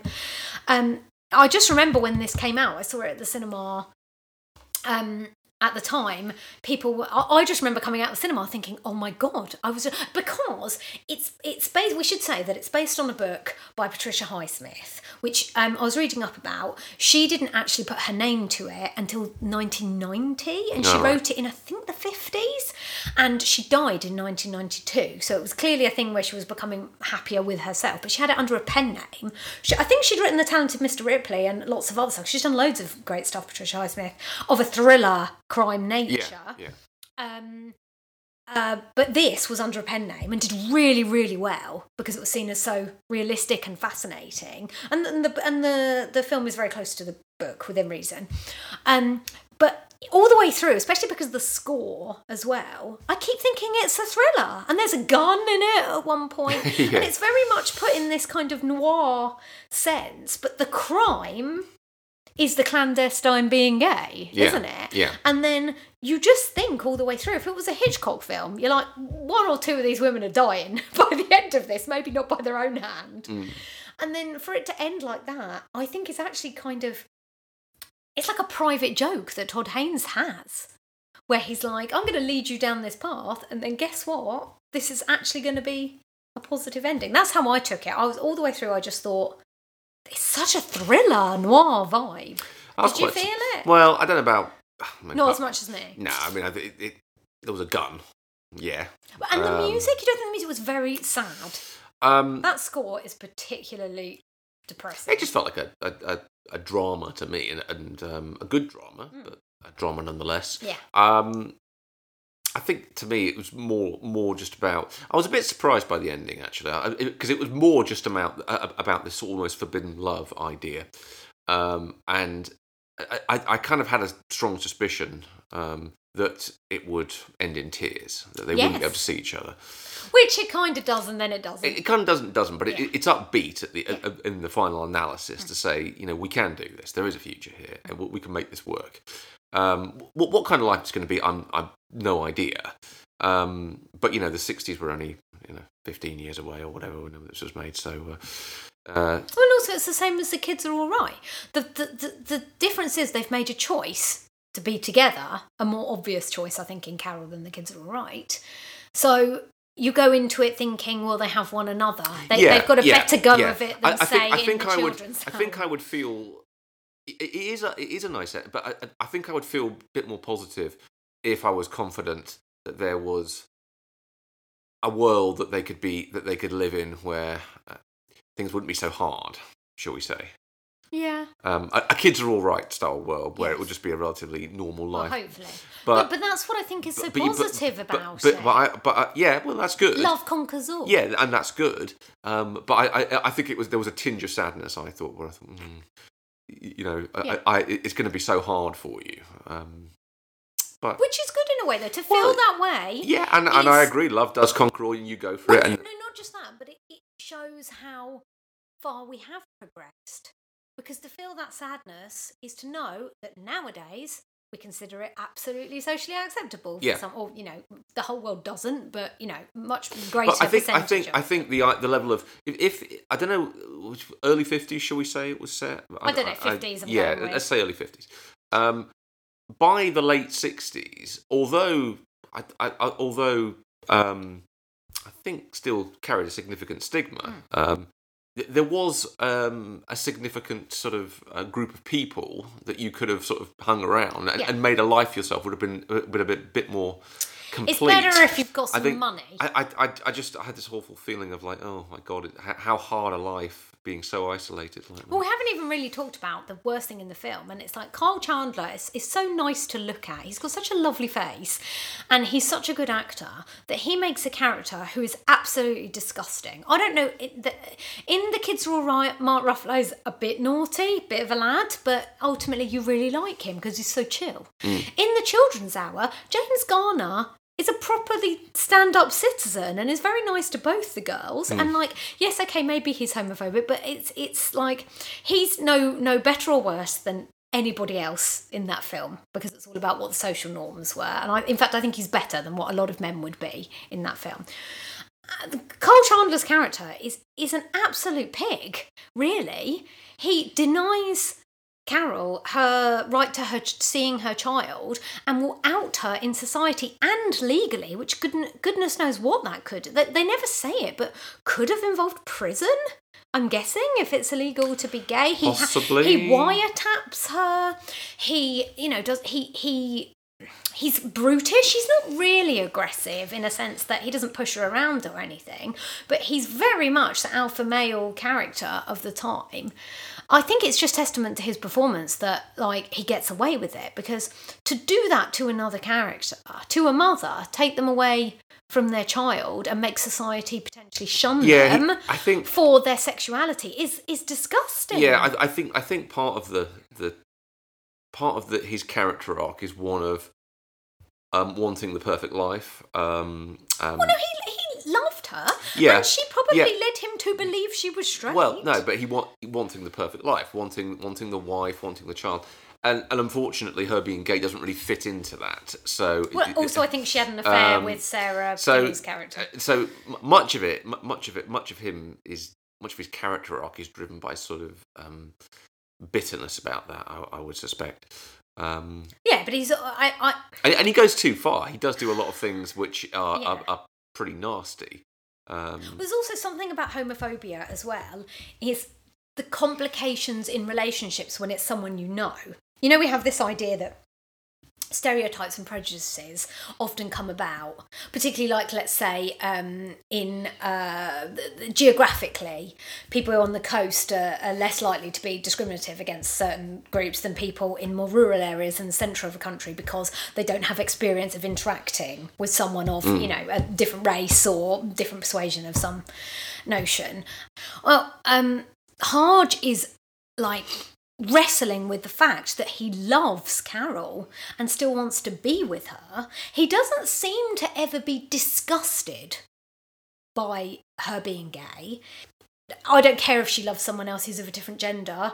I'm not homophobic. I just want her to be well, I think there's with me. he, he's he's doing that thing that often happens uh, when relationships break down, which is uh, your reaction to seeing that person drift away from you is to try and uh, gra- hold on more tightly. Yeah. Um, and of course, that just drives them further away, and then you, you grip up even tighter, and they get further, and that, and that, and that- the grip is painful. yeah, and that's and that's the you know Yeah. um, um that, that that's just that that's just his the, the road he's going on basically he thinks that if he just hangs on for dear life he can still make this work uh, in reality it, you know it's, it's, of course it's never go, going to but he doesn't really know when to stop as well I would say. No, but you do feel sympathy for him. It's testament to Haynes's work that he's a really horrid character if you just see it written down. But on the screen, you do feel sympathy for him. Well, even loved- though you want well, Carol and Therese to be and, together. and I think the reason why is is is, is yeah, kind of what I was saying, which is which is that he does love her, uh, and but there's nothing less attractive than someone you know, um, you know, just holding on too tight. yeah, but also denying her sexuality. Well, yeah. And I think that's the issue that I have. Um, a couple of things. So next, um, the film is known for lots of like glances and the fact that so much cannot be said between them. Yeah, I did wonder about in that. public. I did wonder about that, particularly the, the, the, the scene where they first meet in the in the uh, toy shop or the department, the toy toy department of a bigger shop or whatever Like, it is. uh, this is the name of it. I just think Hamley's, but it's not. Yeah. Or uh, FAO Schwarz. And it, it is is the same. literally just a glance, isn't it? But it's enough to make you think. Is it I fancy you glance? Well, is it is it enough? Well, I don't know. Why did you bring it up? Um, because because I always think to myself, um, I, I I just don't I just don't know whether that's ever enough. Um, but there you are. What, what do you mean enough for what? Well, a glance at someone, Yeah. um, like you, you make eye contact with them for how long? Two seconds, three seconds Yeah, before. but it's different for if you're gay and you're not allowed to be because one, you're like I I find you attractive, which I think if anyone looks at someone for too long in that way, do you know what I mean? Someone's going to realise. But, But what's- secondly, what's they're long? not allowed to. Well, I don't know. I'm not saying I've got the moratorium on what's a sexy guy, but everyone knows when someone's looking at them. I believe in a way that's like I fancy you. Normally, it's because there's a social setting. It's not necessarily in a toy shop. I get that. But the second thing I wanted Yeah, to say right. is that when you live in a world where you're not allowed to feel those feelings, so that glance has to say so much more. Which I don't think it does. I don't think they even know they fancy each other. Well, Carol probably fancies her. Just looking at her aesthetically is like she looks attractive. She doesn't need to know whether she's straight or gay at the time because she's just checking someone out. Like, do you know what I mean? If a- an attractive person walks down the street, that you or I may may look out, look at of the opposite sex. You know what, the- I don't know what that person's sexuality Maybe it's just a difference in the way that um, relationships were formed in the 1950s or the, the, the way they are now, I suppose. Well, maybe that's what it is for me. Um, But do you mean between gay people? no, I think between anybody, I think it was a man and woman, you've still got the same issue, which is a glance may not be enough. Yeah, but you don't see any of those relationships happening in Carol. They're already established. The Carol is about the the covert establishment of a relationship that two people shouldn't be having in accordance with society of the time. Um, Therese is already semi-engaged to her boyfriend. We don't know how he picked her up. We do know there's the guy that kisses her, the writer at the Times. Yeah. And if I remember rightly, she is how I see it on camera. I wouldn't want to like you know cast aspersions. She seems to be receptive to the kiss, Therese, which I think is Todd Haynes saying, this is a person who is confused and doesn't like the life the way she is, but it doesn't necessarily mean at this point in time she's decided she is gay or, or you know, gay, not bisexual. But then she pushes him away. But if I remember rightly, it's not because she's saying I like women, it's because she's saying she's engaged to someone else. Well, yeah, I think so. Whereas everything she has to do with Carol, except when they're alone, has Well- to be through the gay communication of the time, which could never be as overt as a guy going up to a girl and going, "You look nice." Let's yeah, I, date." I agree, but I, I, I also just wonder how much you can communicate that way. Um, Well, I think Todd Haynes does a good job because even we remember, we well, both remember well, that first. Yeah, scene. well, yeah, and and uh, you, you're probably right in the, in as much as that may that may be the only way that it can happen, but at the same time, I, I always think. As- a viewer, I think you're asking me to believe in a lot there. You basically But are. it's, it's established through the film. You, you're, you're asking me to a certain extent to believe in a sort of love at first sight kind of concept, attraction. At um, and I'm a bit kind of like, But hang on a minute, no, no, no. That's because you're. I'm not sure I agree that they fa- they, that they love each other at first. no, not not love, We not watch- love, not necessarily, but interested straight away. Um, But you don't look at a girl down the street and think she's attractive. I, I, I, I don't. I, Is it not the same I think thing? I think a three second glance isn't isn't going to be enough. Well, yeah, but then I, there's that whole I, either sequence. either for either for that person to to be interested in me or for me to be interested in them. You know what I mean? I, I think it's going to have to be I a bit don't more. think the characters Um, have that either, but they just—it's enough to engineer the next step. It oh, is, I left is. my glo- gloves. Did she leave them deliberately? I think she did. Uh, maybe, maybe, We maybe, maybe, yeah. Yeah. Um, but um, yeah, I, I don't know. I, I, I, I, think it, I, I, I was- I just always think that it's it's it's a slight stretch True, for but me. I, I actually don't think you got the point I was making because it wasn't actually about Yeah. that first glance. It was about all the way through the film how there's a lot of them looking in mirrors, there's a lot of them looking at each other, there's a lot of them. I read some critique which said that they were in separate one Well- shots and then eventually as they get stronger in their feelings, they're in two shots and they can be together. They, there's a lot of. I Um, like the way that he gradually yeah, brings yeah. them together in a way that society they could get yeah, and it's smart. It's smart filmmaking. Yeah. I, I I did notice that. Yeah, and, and I think the other thing that he does as well is a lot of framing going on. Yes. Um, Well, she's a photographer as well, so he's kind yeah, of using yeah. that. I, I think I think yeah. that, that was that was a definite plot Yes. point. I'm almost trying to nice, create sort of yeah, a frames and stuff. yeah. Um, but I think frames. Have you ever seen any sort of like um, Fassbinder films? Um, he he does a lot of this where he frames things. Um, you know, through windows or, or, or shots through mirrors and things Yeah. like this. So there's always a framer. Let me let me tell the listeners that you're doing that wanky thing where you make a square. With Well, your yeah, hands. yeah. Well, I am. I'm I am. a filmmaker. gotta do it. Gotta do it. Yeah, yeah. You Um, it. and, I, and I think in the case of Carol, that this is this. The, the way I re- read that is Mm-hmm. a sort of it's it's like they're in a box. That they're they're constrained by the boundaries of the frame, so to speak. As as It's a, a, me- metaphor. Yeah, it's it's it's a it's a metaphor for you know being constrained by society. Yeah, but to give Haynes some credit, I don't think he does it in a way which is um, No, it's fine. It's fine. ta- taking you away from. No, I find it. I, I, I, I think it's a technical choice that you make and uh, perfectly reasonable. Um, Yeah. I, I don't have a problem with it at all. So I believe that Haynes is uh, gay and, you know, openly gay. And see, that's the thing, you see, we don't say openly straight, do we? Or even in the linguistics we use now, it's ridiculous that we had to say that. He's gay, Patricia Highsmith was gay. What was it David Bowie said? He was a closet heterosexual. Yeah, yeah. So we have here, when you do have lesbian cinema, it seems to me that naturally you have more film, or, oh, or oh, high quality lesbian cinema. I'm not going to get into any, like, you know, the soft porn kind of aspects of things where the male gaze is employed.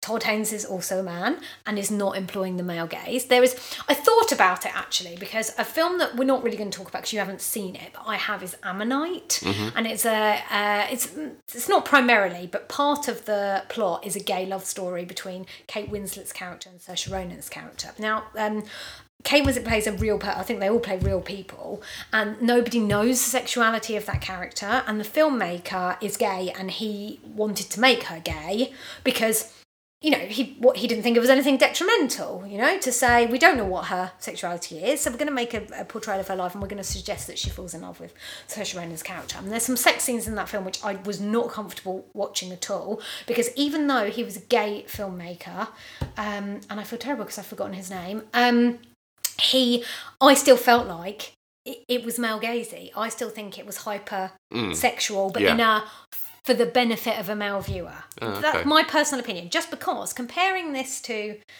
um, carol and to be honest i'm not a prude but I, I find very few sex scenes comfortable to watch because it seems contrived I, I, I love seeing naked bodies on screen. I'm absolutely fine with that. But sexually, What, really? So, which bit? The, se- the sexual bullies on screen. Uh, no, I like seeing naked bodies Oh, naked on screen. on screen, No, I no. I don't. Yeah, I, I, I'm happy to see. I'm happy to see realistic nakedness. For example, you know, a woman in the bath, which is what happens in. Uh, the kids are all right. You see Yeah. Julianne Moore's nipples when she's in the bath, but it's very briefly done, and the whole thing is not, you know, it's female director, so it's literally a female gaze. Um, but she's gay. She could be making it sexual, and for me, I didn't feel like it was. Like everyone has their own opinion. This is my specific opinion of that scene. Whereas the sex scene in Carol Oh, I'm, I'm torn because I think it was beautiful and I don't think it um, lingered on any nipples too long or anything like that. And I felt it was very realistic. But I also feel like, and this is just my conditioning, anytime there is a sex scene between two women on screen, it can be used for titillation of straight men. So that's why this goes to the narrative, which I will reinstate for the end of the po- or the, this part of the podcast, which is that we are two straight people talking about this, Mm. and I'm only talking about my own point of view. And as a straight person, I'm probably thinking, "Oh, that's something for straight men to enjoy," because I didn't, I didn't hate it. I just still And th- they needed to have that scene, didn't they? Because they've been building up to it with stupid glances. Yeah, I think three they did. quarters of the. I think it's very well done movie. scene, actually. Did you find it titillating? No, not really. I think some scenes are just kind of very um, loving in nature. And you felt it was a loving Yeah, expression. I, I mean, Yeah. to be honest with you, it, it, did- it reminded me a little bit of of the in, of that one from Mul, uh, Mulholland Drive. But I, I did find that the, the, the, the sort of sex scene in that film to be Mm. incredibly sort of emotional and loving. I think it was very sort of well constructed and built up. You could really you could really feel it. The kids are all right, and Carol both. They do obviously pass the Bechdel test in many places, but they do. All the characters do spend a lot of time talking about men. What I enjoyed about Carol is that she had a daughter. That makes life much easier for passing the Bechdel test. When you're talking about your child all the time, Yeah. make them a little girl, and Yeah, life's easier. Easy. Yeah. But yeah, I thought it was a beautiful film, and I've heard very little in terms of people from the gay community not liking it. I think it was roundly revered Mm. in a way the kids are all right, and certainly not the children's hour Yeah, were. there's not really a not, there's not there's very little not to like about Carol. I mean, it's it's just it's just a very well made film, very well acted, and very compelling story. Good morning, Miss Peterson. I'm sorry to disturb you so early. The court has ruled that you require assistance in taking care of yourself. I'm fine. I'm afraid it's not up to you to decide. The court has appointed me to be your legal guardian. What? You have to come with me. And remember, I'm here to help. My name is Marla Grayson. I'm just someone who cares. So, lastly, I want to talk about a film that came out literally a week ago. So, 2021, which is, I've now learned 60 years since The Children's Hour came out. And it's because I think this shows something which we finally reached in cinema, which is the incidental nature of the sexuality of the characters. The film is I Care a Lot, which is by a director called Jay Blakeson. And can I, would you want to tell your story? You tell story. no. Uh, Nick went to school with Jay Blakeson, but I don't think you're friends anymore. And that's like, you need to Well, I start was only developing that uh, friendship. he was. I, I knew who he was at school. I, I wouldn't call it. I wouldn't say I was a, You weren't a- best a friends? friend, but I knew who he was. Yeah. I can't bring this out of cocktail parties, Carol no, style. no, I don't think so. Okay, so uh, you knew him, and we did some digging, and I'm not 100% sure, but it, is relevant to this podcast.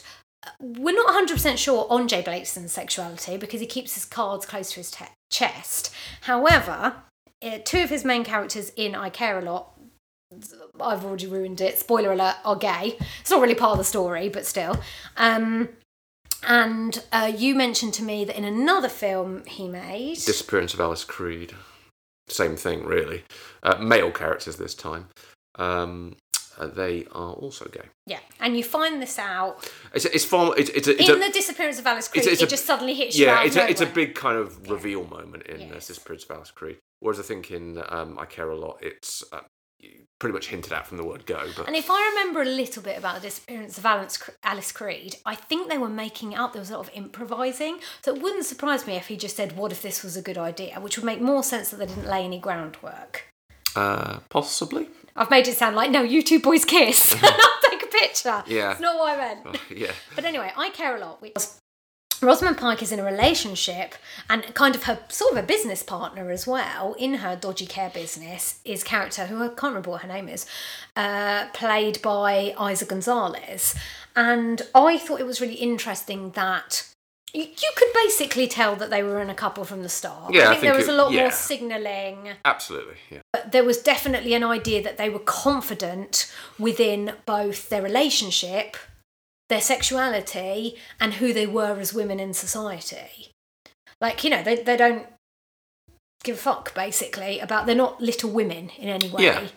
Which, you know, is part of a lesbian narrative, but also is put on screen in that way that they're characters who are gay, and so therefore yes, you can be gay and you can be, you know, a soft person who won't hit someone else over the head with a crowbar, or also the sexuality is not necessarily the cause of that behaviour, but it's a nice informing of their characters. And also at later points in the movie when bad things happen to them it also gives them a you know a reason to care so much about each other Yeah. is because they're not just business partners they're life partners what did you think about the depiction of their sexuality in i care a lot Um,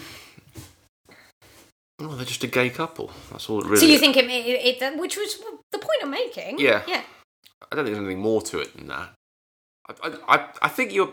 I, I find myself asking, in all, in all, in all of the, whenever I see this, is, is if you, what if you swapped it round? What, what if you, if you put a man in there? Does it change anything or not? Well, it would have been interesting if the man, if a man was the Eiza Gonzalez character for another reason, nothing to do with sexuality, which is she, you know, uh, my criticism of the film is that Gonzalez's character is quite underwritten. She's on screen for quite a lot, and I don't think she does enough, in my opinion. Um, as in, and I blame your friend Joe Blakeson for that, not because he wrote the script as well as directed, um, and and and not anything else. If you'd have had a man as that co-worker, Rosamund Pike's character would have been the alpha in the relationship, and they would have been the person they're looking after, and that would have been revelatory in itself Yeah.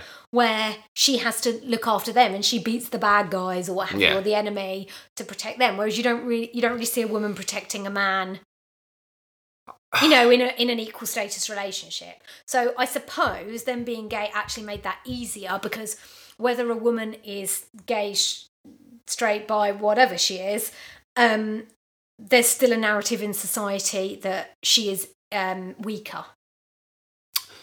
Yeah, they were just um, really conspirators in crime. Is all is, is all it really amounts to. I I, I do. and outlook I, I think I think I do agree that, that her character that um, is underwritten. I, I do agree Yeah. with that. Um, but also, I, I uh, again, we without going into plot details, Hmm. um, th- there are there are several instances in which their relationship could have been exploited for plot purposes. Um, and, or, and, or- and- and they could have exploited their relationship and and, and yes. wasn't. Um, Yes. and and I think I think that was a bit disappointing in, in some respects. Um, Oh, why? well, because I because I think um, it it is a potential. Well, in any relationship, it's a potential weak spot, and and it wasn't really sort of properly. I, I don't understand what you're well, saying. what what I'm, what what I'm getting at is uh, when All right, Carol, get when to the something point. when something bad when when something bad is going on when a crime is being committed Yes. and when there are bad people involved one of the ways that you can that films often use to get something to happen is you kidnap someone that they love and Yes. you and you know you, you use that as a plot driver but they did do that. not not They really hit her over the head with a yeah crowbar, but, but then and then left it and then left it Well, that again It- is, it's- is about the quality of the film. that that that doesn't that, that doesn't do anything. Um, I, I I think she could have been um, Leveraged. leveraged a lot more into the plot Right, as, as an effective yes. device, Okay, no, I understand. which would you're have solved the problem of her being underwritten. I think that was part of the problem. Yeah. Um, I also think she might have been in a, in a bit more opposition to, to Rosamund Pike. Um, I think just as a sort of There were definitely a few glances, but there was never a conversation. Mm, well, yeah, I- she I- didn't want to run away. At one point, they want to run away. I, I, I think you've got to be careful when you create two characters that are more or less doing the same thing, and you ask yourself why you've got two characters that are doing more or less the same thing. I think you, you, if you've got to well, they're separate. Bonnie and Clyde, aren't Well, they? well, yeah, but you've got to separate it. Bonnie and Clyde. But Bonnie, but Bonnie and Clyde in, insinuates two people of equal status committing a crime. That wasn't the case in that film. It was all about Rosamund Pike. But that's because of the way the film was centered. That wasn't necessarily how I felt about Gonzalez's character. I still felt she felt basically the same. I mean, if there is a Bonnie and Clyde in that film, it's really Rosamund Pike and Peter Dinklage uh, is, is the comparison. Well, yes, and we don't want to say too much else about without plot spoilers, but I, I think that's a slightly different question, which is that the, the positives of I Care a Lot are that the gay relationship is not in any way derogatory or treated badly by anyone in the film in any way. It's just part of the film. It's not really part of the plot. yeah, The negatives of that is yes, it was an is it isn't exploited within the plot, which is a positive or negative depending on how. I think you're right. You look no, I think you're absolutely right that it is a failing of of screenwriting and directing Yeah. rather than it is. Um, um, sorry, Jay, I should say. I mean, I, I, he I- listens to I- this, he's definitely listening to I did this. actually quite like the film, and I liked Disappearance of Alice Creed as well. Just want to say. Um, Not sure about the fifth wave, though. I have to say. Yeah, well, the, the, the, uh, yeah, we're not going to uh, litigate on his career. Um, but the the the negative side of this is that Gonzalez's character in I Care a Lot is the only character we've discussed in all four films who's uh, underwritten. So it's all fine and well saying, oh, it's incidental that she's gay, but if the character gets very little to do, then again, you've lost an opportunity. Well, you have. I, I, I mean, again, the old experiment. I just put put a man in that role. Does it make a difference? P- Probably not, actually. But you, you- you've still got the same problem, which is underwritten. It wouldn't. It wouldn't have helped uh, uh, the lesbian side of things if you had put a man in, in there. It would have actually helped female empowerment Mm. on a heterosexual side. This is the uh, the you know the the blessing and a curse of intersectionality, which is something can be good for women but only be good for straight women or Mm. white women. Something can be good for the gay community, but it only ends up being good for the male gay community. That what is what I wanted to interrogate in these films. Mm. How positive a message do they show for those who id- identify as lesbian or bi, who are women? Depends which film it is. I think all four of them say something, and I'd rather there were films that said something, even something we don't agree with now, because I still feel like it's better to have the conversation.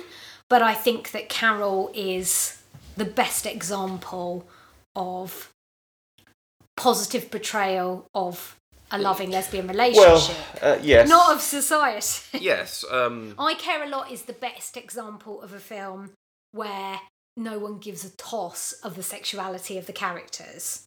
yeah. Uh, I think that's fair enough. so we Um, have, we're in 2021 and we've gotten to a place of enlightenment in one way, but we still have quite a long way to go. Uh, I think, I think, yeah. I, I, well, what's notable is, is, that, is, that- they're made recently. And, but, and when I say recently, I'm really talking about any time in the last 40, 50 years. It, it, I, I think anything pre 1967, New Hollywood, Hmm. that would be, um, I think you're going to encounter problems. But from from 2010 up to 2021, we haven't solved the problem No, of no, lesbianism no, on screen. no. I, I, I, I- don't think you've solved, not necessarily, but you, you can at least claim that there's a progression. Yeah. Um, I'm. That, that's the thing. It, it, it, it would be a bit like making, as I said before, right at the start, it'd be a bit like making a film now that was overtly racist and then trying to say, I've made it so that you can all have a conversation. And I'm like, mm-hmm. nah, I, I don't think so. It just doesn't stack up to me as an argument. So I think we should end this podcast, like Carol, on a positive note. Although there is still a way to go, I look forward to seeing more films by women, about women, either focused on the sexuality of the women or including the sexuality of the women, which is not necessarily heterosexual, and that being incidental Yeah. to the plot and not the entire plot. Yeah. Thanks. Thank you.